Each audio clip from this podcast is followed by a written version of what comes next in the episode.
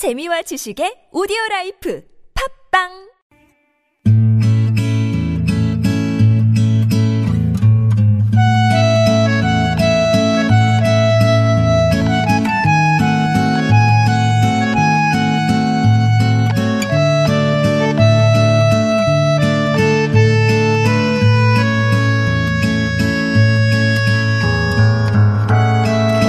일상에서 건져 올린 작지만 소중한 순간, 소소한 오늘.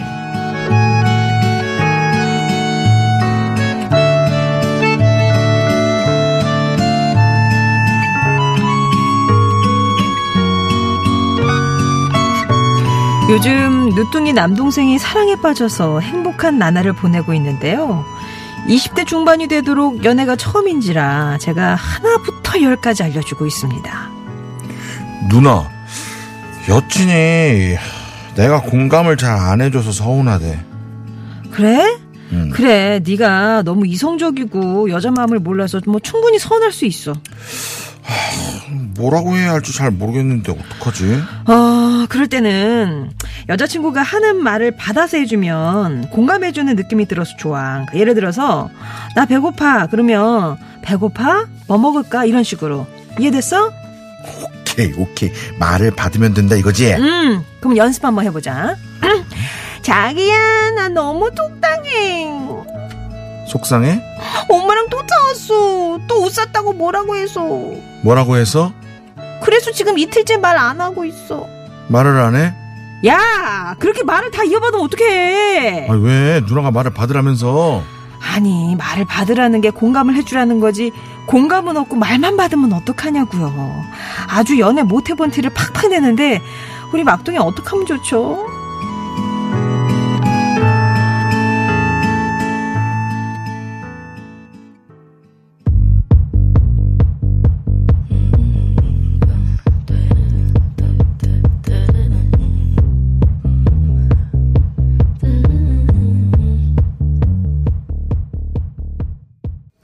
빌리 엘리시의 배드가이 들으셨습니다. 앞에서 소개해드린 소소한 오늘은 9685번님 사연으로 꾸며봤습니다. 이제 남동생이 20대 중반에 처음 연애를 해서 음. 책으로 배웠어요. 이거죠.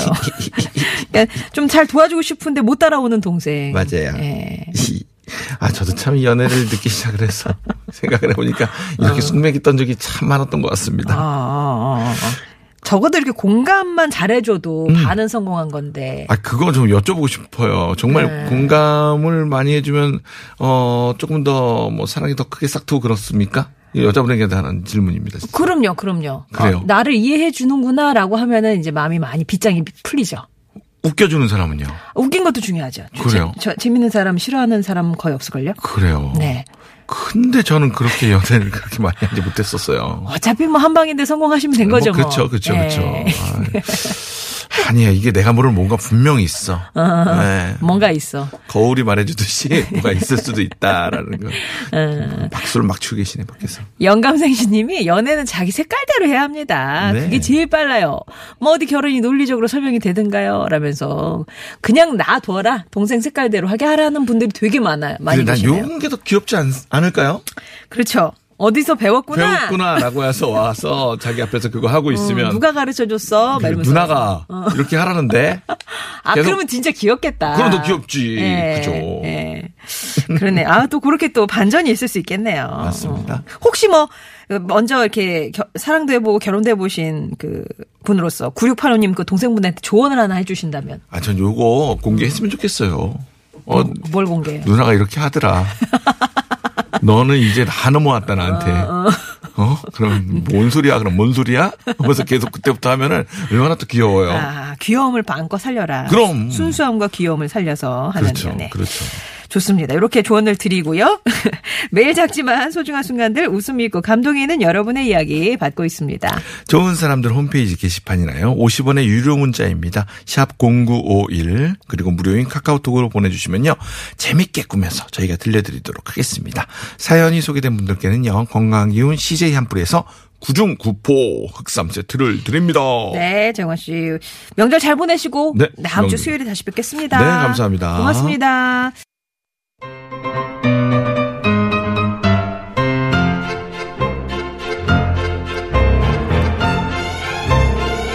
매주 색다른 주제로 여러분의 다양한 지적 호기심을 채워드리는 시간 수요일 이즈먼들 오늘은 어려운 물리학을 생활 속에서 재미있게 만나봅니다. 성균관대학교 물리학과 김범준 교수님 모셨습니다. 안녕하세요. 예, 안녕하세요. 내일부터네요. 이제 명절 연휴가 어디 가시나요? 음, 제 원래 고향은 청주인데요. 네. 어, 제 부모님 두 분이 얼마 전에 다 돌아가셔서 아. 요즘은 이제 명절 때가 되면 어, 고향에 가진 않고요. 네네네. 이제 부모님들 생각이 많이 나는 그런 그런 시기입니다. 아 어딘가 가지는 안뭐큰집뭐 이렇게 형제 예, 뭐 이렇게 그렇진 이렇게. 않고요. 음, 과학자의 입장에서 보시면 이 명절이라는 거는 과학적 요소인가요? 비과학적인가요? 어, 우리나라의 가장 큰 명절은 추석, 설날 그런 거잖아요. 네네네. 근데 이런 가장 큰 명절을 가만히 보니까 음력이 기준인 거예요. 달의 모습이 음. 그쵸? 기준인데요. 음. 근데 많은 분들이 우리 선조들이 오래 이용했던 음력은 과학적이지 않고 음. 우리가 지금 사용하고 있는 양력이 오히려 더 과학적이다. 그렇게 생각하시는 분들이 있는 것 같은데 그건 완전히 잘못된 생각 이라는 어, 어, 어. 그런 생각이 들었는데요. 그 이유가 우리 선조들이 이용한 달력이 사실은 그 음력이 아니라 그거를 태음 태양력이라고 불러요. 태음 태양력. 예, 그래서 예. 음력과 양력을 같이 이용한 그런 오, 달력을 썼는데요. 완벽한 거네요. 예. 우리가 잘 알고 있는 24절기 있잖아요. 네. 뭐 춘분. 네. 그리고 또 얼마 전에 지났는데 그게 그 이때가 지나면 모기가 입이 돌아간다는 처서 예, 맞습니다. 그런 거요. 어까지 처서죠. 맞죠? 예, 처서도 사실 24절기 하나예요. 어. 이처럼 이제 계절이 바뀌는 거는 네. 그 태양을 기준으로 한 양력을 이용했어요. 어. 그래서 선조들은 양력과 음력의 장점을 동시에 이용을 한 건데요. 진짜. 왜 이게 그 네. 달을 보면 좋다고 생각하냐면 어 오늘이 도대체 몇 번째 날인지 어. 한 달에 몇 번째 날인지는 사실 태양을 보면은 우리가 알기가 어려워요. 어. 그런데 달은 밤에 보면 네. 달의 모양이 주기적으로 한 달에 한 번씩 변하잖아요. 그쵸. 밤에 달을 보면 아 오늘이 보름이구나. 음. 오늘이 나흘째구나라고 날짜를 알 수 있는 거죠. 음. 그래서 달력 아 우리가 지- 생각해보니까 재밌더라고요. 우리가 달력이라고 하잖아요. 네. 그게 정말로 달의 다리 력이에요. 다리 그러니까 그러니까. 예, 어. 그래서 이미 과거에서도 우리가 한 달에 몇 번째 날인지는 달의 움직임을 보고 한 거라서 아. 음력과 양력을 같이 이용을 했는데 그런 면에서는 지금보다도 네네. 굉장히 과학적이었던 것 같다고 생각하는 게 명절이. 음. 그, 그 밤에 달을 보면 그게 지금으로 보면 달력이 하늘에 있는 거예요. 그걸 보고 아, 오늘이 며칠이구나라고 금방 알수 있던 거죠. 어, 그런 이제 달력에 근거하여 이제 보름달이들 예.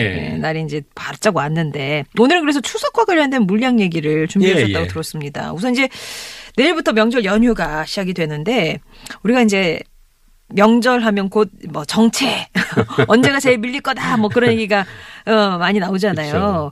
명절에 고속도로가 막히는 건 차가 뭐 그만큼 많이 나와서 뭐 그런 이유겠죠? 예, 사실 맞아요. 음. 차가 많아지면 길은 막힐 수밖에 없어요. 음. 그 이유가요.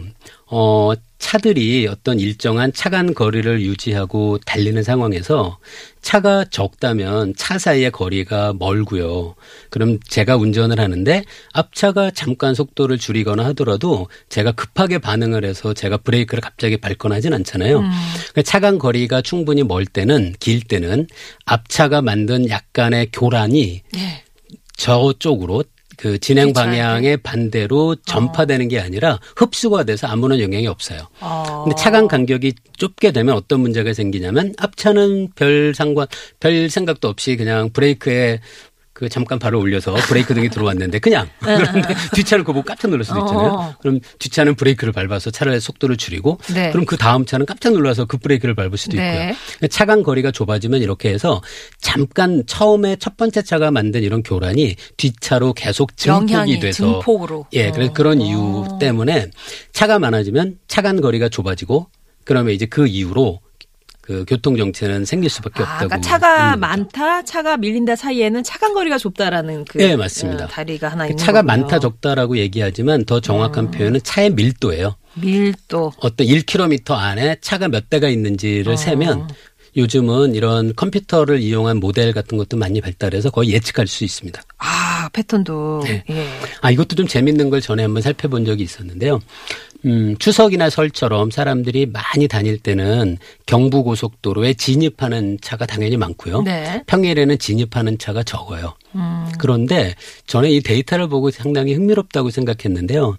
평일과 명절날 경부고속도로에 진입하는 차량의 숫자가 생각보다 그렇게 큰 차이가 나질 않아요. 어. 그때 기록에 의하면 그때 데이터를 봤었는데요. 한 10만 대 정도 기준으로 해서 명절날에는 10만 대보다 몇천 대 정도 많은 수준. 네. 평일에는 10만 대 정도 수준. 어. 몇천 대 차이니까 글쎄요. 한 5% 이내의 차이인데도 어. 길은 꽉 막히기도 하고 교통정체가 어- 없기도 한 그런 어. 상황이 왔다 갔다 할 수 있는 거죠.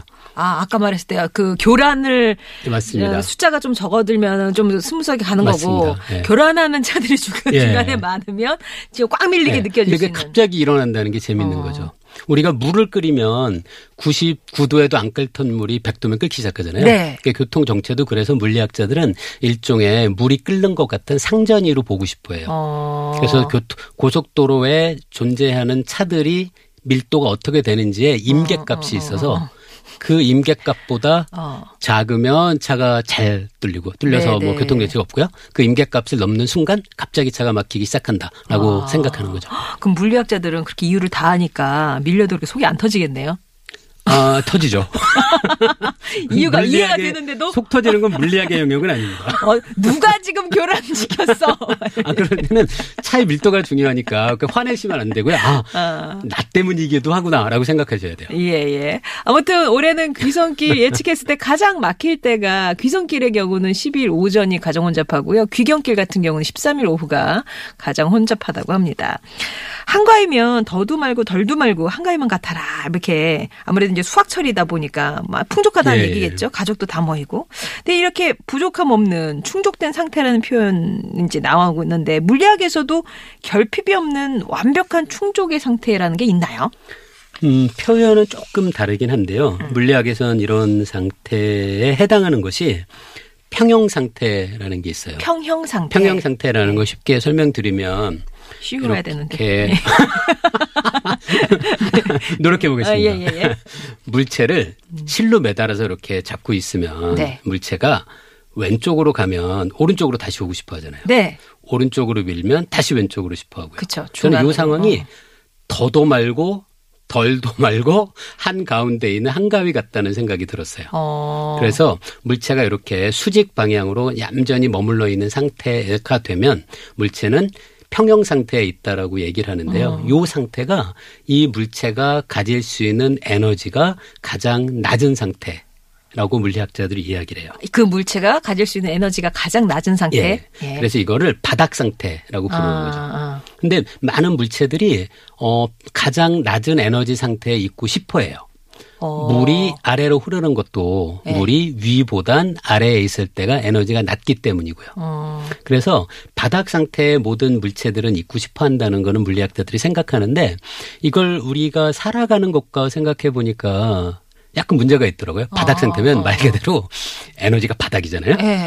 그러면 이제 추가적인 어떤 행동을 할 만한 에너지가 남아 있진 않잖아요. 네. 그래서 어 더도 말고 덜도 말고 한가위만 같아라라는 그런 우리 선조들이 했던 얘기를 듣고 제가 떠올렸던 건 음. 이게 물리학에서의 바닥 상태하고 비슷하긴 하다는 생각을 네. 했고요. 네. 바닥 상태에 머물러 있는 건 별로 좋지는 않잖아요. 아 그래서 근데 되게 편안해 보여서 아 그래서 근데- 그렇게 바닥 상태. 예, 그렇죠. 그런데 어. 이게 편안하면 또 문제가 예. 바닥 상태가 여기가 아니라 진정한 바닥 상태는 다른 데 있을 수도 있거든요. 어. 이 볼펜도 책상 위에 있는 것보다 바닥에 있는 게 더 좋잖아요. 누워 있는 게 편하겠죠. 예, 근데 여기도 편하잖아요. 그렇죠? 어. 그러면 지금 현재 상태에 만족하면 더 좋은 상태로 갈 수가 없죠.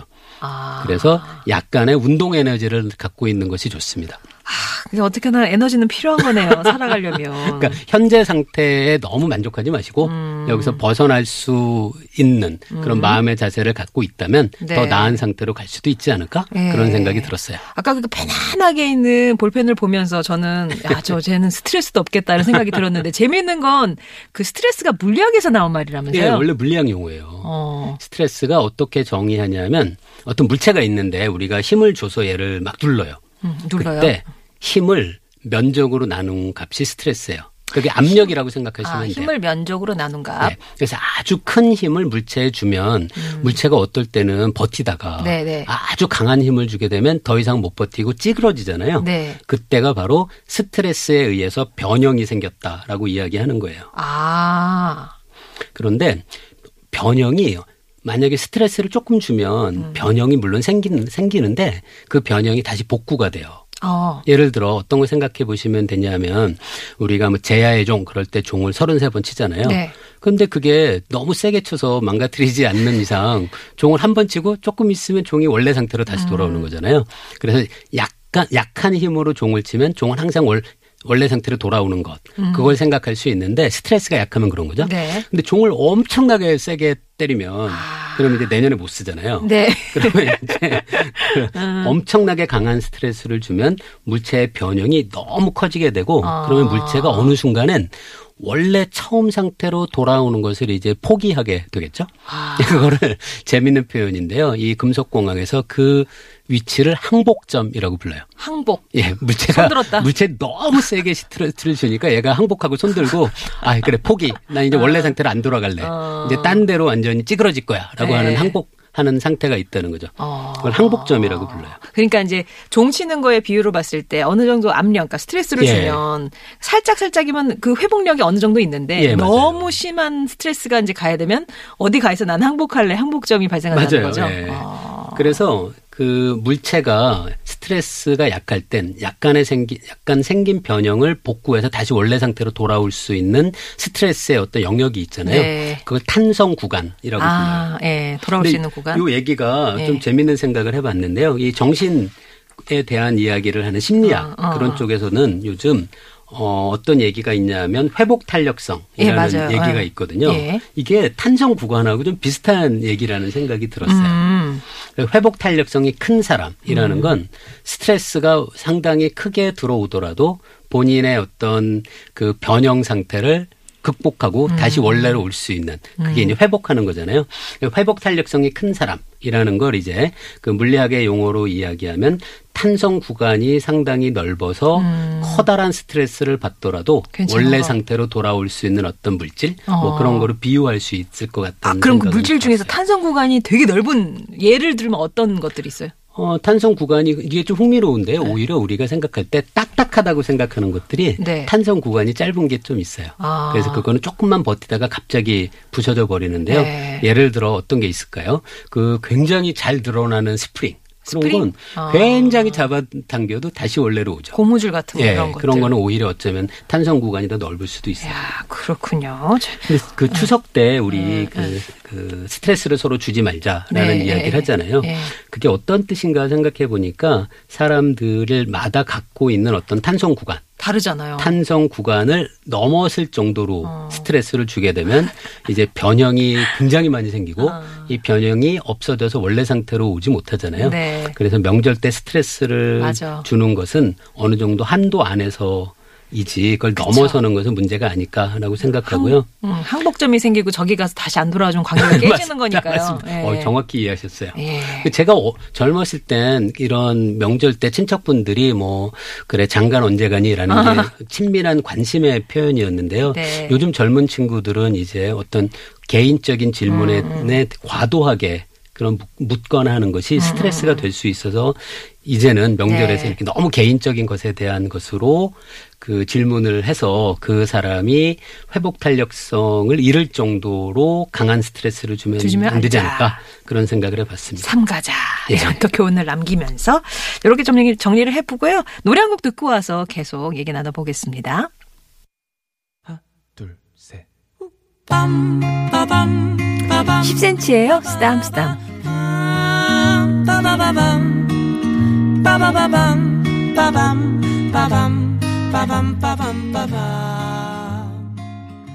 매주 색다른 주제에 궁금한 이야기로 지적 호기심을 채우는 시간 수요일 이스먼들 오늘은 성균관대학교 물리학과 김범준 교수님과 함께하고 있는데요. 한가위 속에서 찾아낸 과학 얘기 나누고 있습니다. 추석하면 또 이제 아까 말씀드렸지만 보름달 응? 보름달 하면 뭐그 안에 토끼가 방아를 짖느니 뭐 그런- 비과학적인 얘기를 많이 하는데 근데 우리만 그러는 게 아니라 아프리카는 뭐 두꺼비 유럽에서는 남자 저기 어디 스칸디나비아에서는 남자와 여자가 달에 산다고 믿었대요. 이게 이제 뭐 말씀드렸듯이 비과학적인 얘기긴 하지만 또 가만히 보면 달에 뭔가 보이긴 한 것 같거든요. 예. 저도 저도 비쳐요. 보이더라고요. 네. 이게 뭘까요? 어, 금년이 이 달에 대해서는 굉장히 의미 있는 해인데요. 아, 아폴로 11호가 달에 착륙한 지 금년이 딱 50년이 되네요. 그러네요. 지금 네. 우리나라에서도 과학자들이 달에 대한 행사도 많이 하고 있습니다. 그 달을 가만히 지구에서 보면 좀 어둡게 보이는 영역이 있고요. 음. 좀 밝게 보이는 영역이 있어요. 근데 어둡게 보이는 영역을 가만히 보면 어둡게 보이는 영역들이 이렇게 이어져서 우리 눈엔 어떤 형상처럼 보이기도 정말로 해요. 이게 진짜 육안으로 관찰 그렇게 보여진다는 말씀이시죠? 예. 예, 달이 사실 꽤 커서 맨눈으로 봐도 이렇게 얼룩얼룩한 예, 모습이 얼룩얼룩. 보이거든요. 예. 근데 그거를 가만히 보면 그 정말로 잘 보면은 토끼가 방아 찢는 것으로 볼 수도 있어요. 근데- 믿는 대로 보여요. 네, 근데 그, 그 청취자분들께 하나 그 예. 요령을 말씀드리고 싶은데요. 보름달이 이제 추석 되면 뜨잖아요. 네. 그때 서쪽에 지는 달은 그 토끼 모양이 잘 안 보이고요. 동쪽에 뜰 때 토끼 모양이 더 잘 보여요. 아, 달이 뜰 때. 네, 이게 왜냐하면 서쪽으로 달이 질 때는 네. 토끼가 물구나무 쓴 모습이 되거든요. 그래서 똑바로 서 있는 돌았구나. 토, 예, 예. 토끼를 보려면 동쪽 달을 보셔야 되는데요. 어. 이 달의 그 얼룩하고 약간 어두운 부분을 우리가 바다라고 부르는데 그 제가 이렇게 그림을 살펴보니까 달의 표면에 풍요의 바다라고 불리는 부분이 있는데 그게 토끼의 왼쪽 귀예요. 저 청취자분들 메모하십시오. 풍요의 바다가 토끼의 왼쪽 귀. 그리고 고요의 바다가 토끼의 머리쯤이에요. 네. 네, 그걸 가만히 실제 달 사진과 음. 그리고 추석날 동쪽 하늘에 뜨는 달 모습을 비교해 보시면 이제 토끼가 정말 토끼 모습 토끼 모습 중에 그 머리와 귀 부분은 상당히 명확히 보여요. 어. 그런데 절구 부분이 문제인데요. 이게 절구라는 게 사실 그 명확한 모양이 있지는 않잖아요. 음, 그쵸. 그래서 우리 조상들도 이 토끼의 반대쪽에 있는 이 얼룩얼룩한 무늬를 그 두꺼비라고 한 조상들도 있고요. 아, 우리 예, 조상들도? 그리고 아. 절구라고 하기도 했었어요. 아. 그래서 아까 그 말씀해 주신 것 중에 아프리카에서 두꺼비를 본다는 게 좀 재밌더라고요. 우리 어, 조상들 두꺼비를 같이 보긴 봤구나. 했거든요. 예. 이게 얼마나 오래된 얘기냐면 고구려 시대의 고분 벽화에 보면 해와 달 모습이 벽화에 남아 있는데요. 해 안에는 삼족오라고 해요. 발이 아. 세개 있는 까마귀 모습을 그렸고요. 그 다음에 달에는 그 방아를 찢는 토끼를 그린 벽화도 있고 음. 혹은 두꺼비만을 그린 그런 벽화도 있어요. 그러니까 우리 선조들이 달에서 이런 모습을 본 지가 정말 오래됐다는 걸 알 수 있죠. 예. 이 해에서 보이는 삼조고는 아마 제가 과학자 입장에서는 그런 것 같아요. 해가 여러분은 다 그냥 아무런 그 티도 없이 깨끗한 원반이라고 생각할 수도 있겠지만 이게 흑점이라는 게 있거든요. 아, 아. 그 흑점이 굉장히 태양의 흑점 활동이 강할 때는 지구에서 맨눈으로도 이렇게 거뭇거뭇한 게 보여요. 그래서 아마 우리 선조들이 흑점 활동이 활발할 때 해를 보면서 어 저게 뭔가 해에 거뭇거뭇한 게 살고 있는데 검은 검으니까 아마 이거 까마귀 까마귀? 아닐까 뭐 어. 그런 생각을 하지 않았을까 그런 아. 생각을 해봤어요. 그 밑에 발까지는 못 봤으나 그래도 좀 영물스러운 까마귀라면 좀 다뤄야 되니까 삼조고 막 이렇게 그렇군요. 그리고- 우리 우리는 예. 그러면 뭐 토끼니 두꺼비니 예, 예. 이렇게 좀 구체적으로 봤는데 그럼 이 서양에서는 남자 여자 너무 이렇게 단순하게 본 거 아닌가 싶기도 하고 그러니까 이런 그러네요. 모습이 음. 이게 우리가 상상을 하면 그렇게 보이거든요. 네. 예를 들어 뭐 가을 하늘에 구름을 보다 보면 어떨 때는 강아지로도 보이고 어. 어떨 때는 뭐 그 굉장히 큰 음, 어떤 괴물로도 보이고 뭐 그런 건 사실 우리의 상상인 거죠. 네. 그 우리가 달의 바다를 보는 면은 달이 우리에게 보여주는 앞면이고요. 음, 우리가 볼 수 없는 달의 뒷면도 있어요. 음. 그 달이 정말 신기한 천체인 게 달은 항상 우리 지구에서 보는 사람들에게 앞면만을 보여줘요. 네. 한번 여러분들 생각해 보세요. 만약에 지구가 왼쪽 주먹이고 달이 오른쪽 주먹이라면 어. 지구에서 달을 볼 때 계속 같은 면을 보여주려면 달이 그렇게 회전을 해야 돼요. 어. 그래서 달은 한 번 공전할 때마다 정확히 딱 한 번 자전을 해요. 아. 그래서 달은 아주 재미있는 천체인 거죠. 어. 자전 주기와 공전 주기가 정확히 같은 천체예요. 어. 네, 그런 면에서도 흥미롭고요. 그래서 우리 지구에선 어, 지구에서 사람을 달에 보내기 전에는 어느 누구도 어. 달의 뒷면을 본 사람은 없어요. 어, 달의 뒤통수는 절대 네. 볼수 없고 얼굴만 볼 수 있다. 최근에 중국에서 달에 음. 우주선 창어 4호를 보내서 달의 뒷면에 착륙시켰는데요. 네. 달의 뒷면 사진을 보면 달의 뒷면은 이렇게 마치 이렇게 그, 그 흉터가 많은 얼굴처럼 이렇게 음. 그, 스, 그 크레이터라고 하죠. 그런 곰보 자국 같은 게 달의 뒷면에 굉장히 많아요. 아, 울퉁불퉁했군요. 네. 그것도 쉽게 이해할 수 있는 게 음. 우리 지구가 볼 때 달은 항상 앞면만 보여주고 있잖아요. 네. 그러면 지구와 달 바깥에서 커다란 운석 같은 게 지구를 향해서 떨어지고 다가오고 있을 때 달이 지구를 막아주는 거예요. 아, 사, 어, 그래서 상처구나. 예, 달 뒷면에 그, 아. 그 많은 상처는 달이 지구를 지켜주기 위한 그런 자기 몸으로 운석을 받아낸 거죠. 그런 상처다는 네, 말씀이신 굉장히 고맙게? 생각해야 되고요. 또 아주 오래 전엔 천문학자들이 요즘은 다 동의를 하고 있는데요. 아. 달이 지구하고 예전엔 한 몸이었어요. 아? 그래서 지구가 만들어진 초기에는 네. 달이 없었어요. 그러다가 어. 외계에서 굉장히 큰 천체가 지구와 충돌할 때 네. 지구가 거의 산산조각 날 정도로 큰 충격을 받아서 지구에서 커다란 조각들이 지구 바깥으로 튕겨나간 거예요. 어. 네, 그 튕겨나간 조각들이 지구 주위를 돌다가 다시 중력에 의해서 뭉쳐서 만들어진 게 달이에요. 아. 그래서 여러분 이제 한가위 때 추석 때 이제 보름달을 보시면 어. 아저 달이 지구의? 과거에는 예 지구하고 한 몸이었다라고 어. 생각을 하시면서 보시면 또 달을 보시는 느낌이 좀 다를 수도 있을 것 같아요. 그렇네요. 어, 달에 대한 재밌는 얘기입니다. 명절에 고향 못 가는 분도 계시지만 또 고향에 가셨다가 가족과 즐겁게 지내다 오면 좋은데 음, 아까 그, 그 탄력 구간, 예, 예. 회복 탄력소 얘기도 하셨어요. 좀 관계 물리학이라고 할까요? 좀 즐겁게 보내다가 올 수 있는 방법 예, 예. 과학적으로 얘기해 주신다면.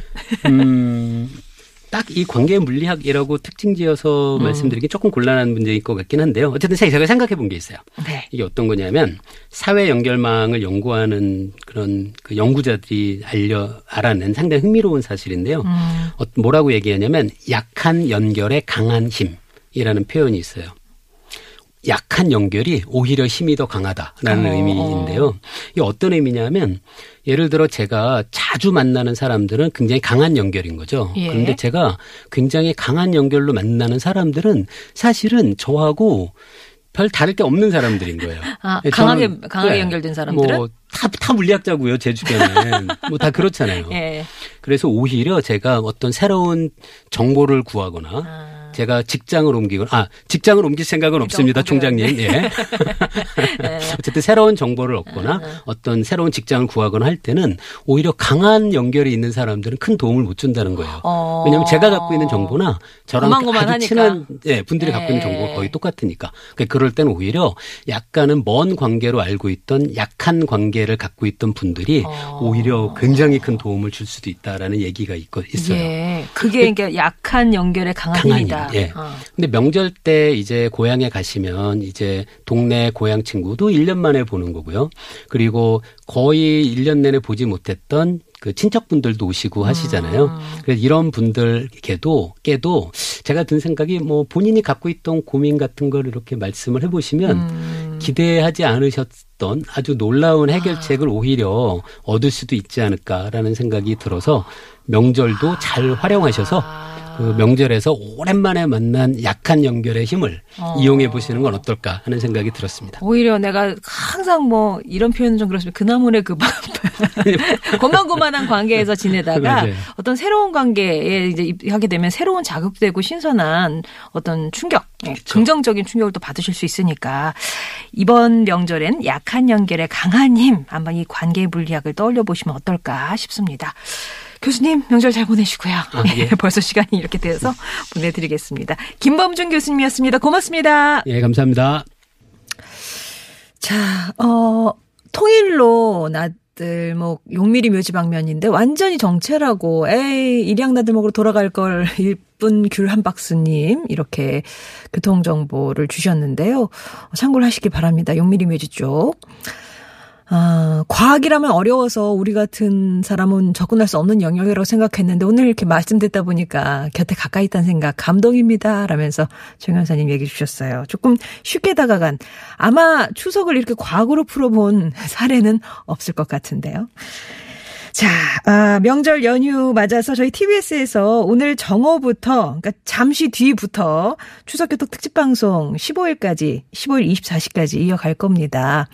이제 막 시작이 될 텐데요. 8891번님이 경부고속도로 운행하는 승무원이시라면서 지금 전용 차로가 운영이 되고 있는데 잘 모르는 승용차 운전자분들 많이 계신 것 같아서 한번 안내해 주세요라고 말씀을 해 주셨어요.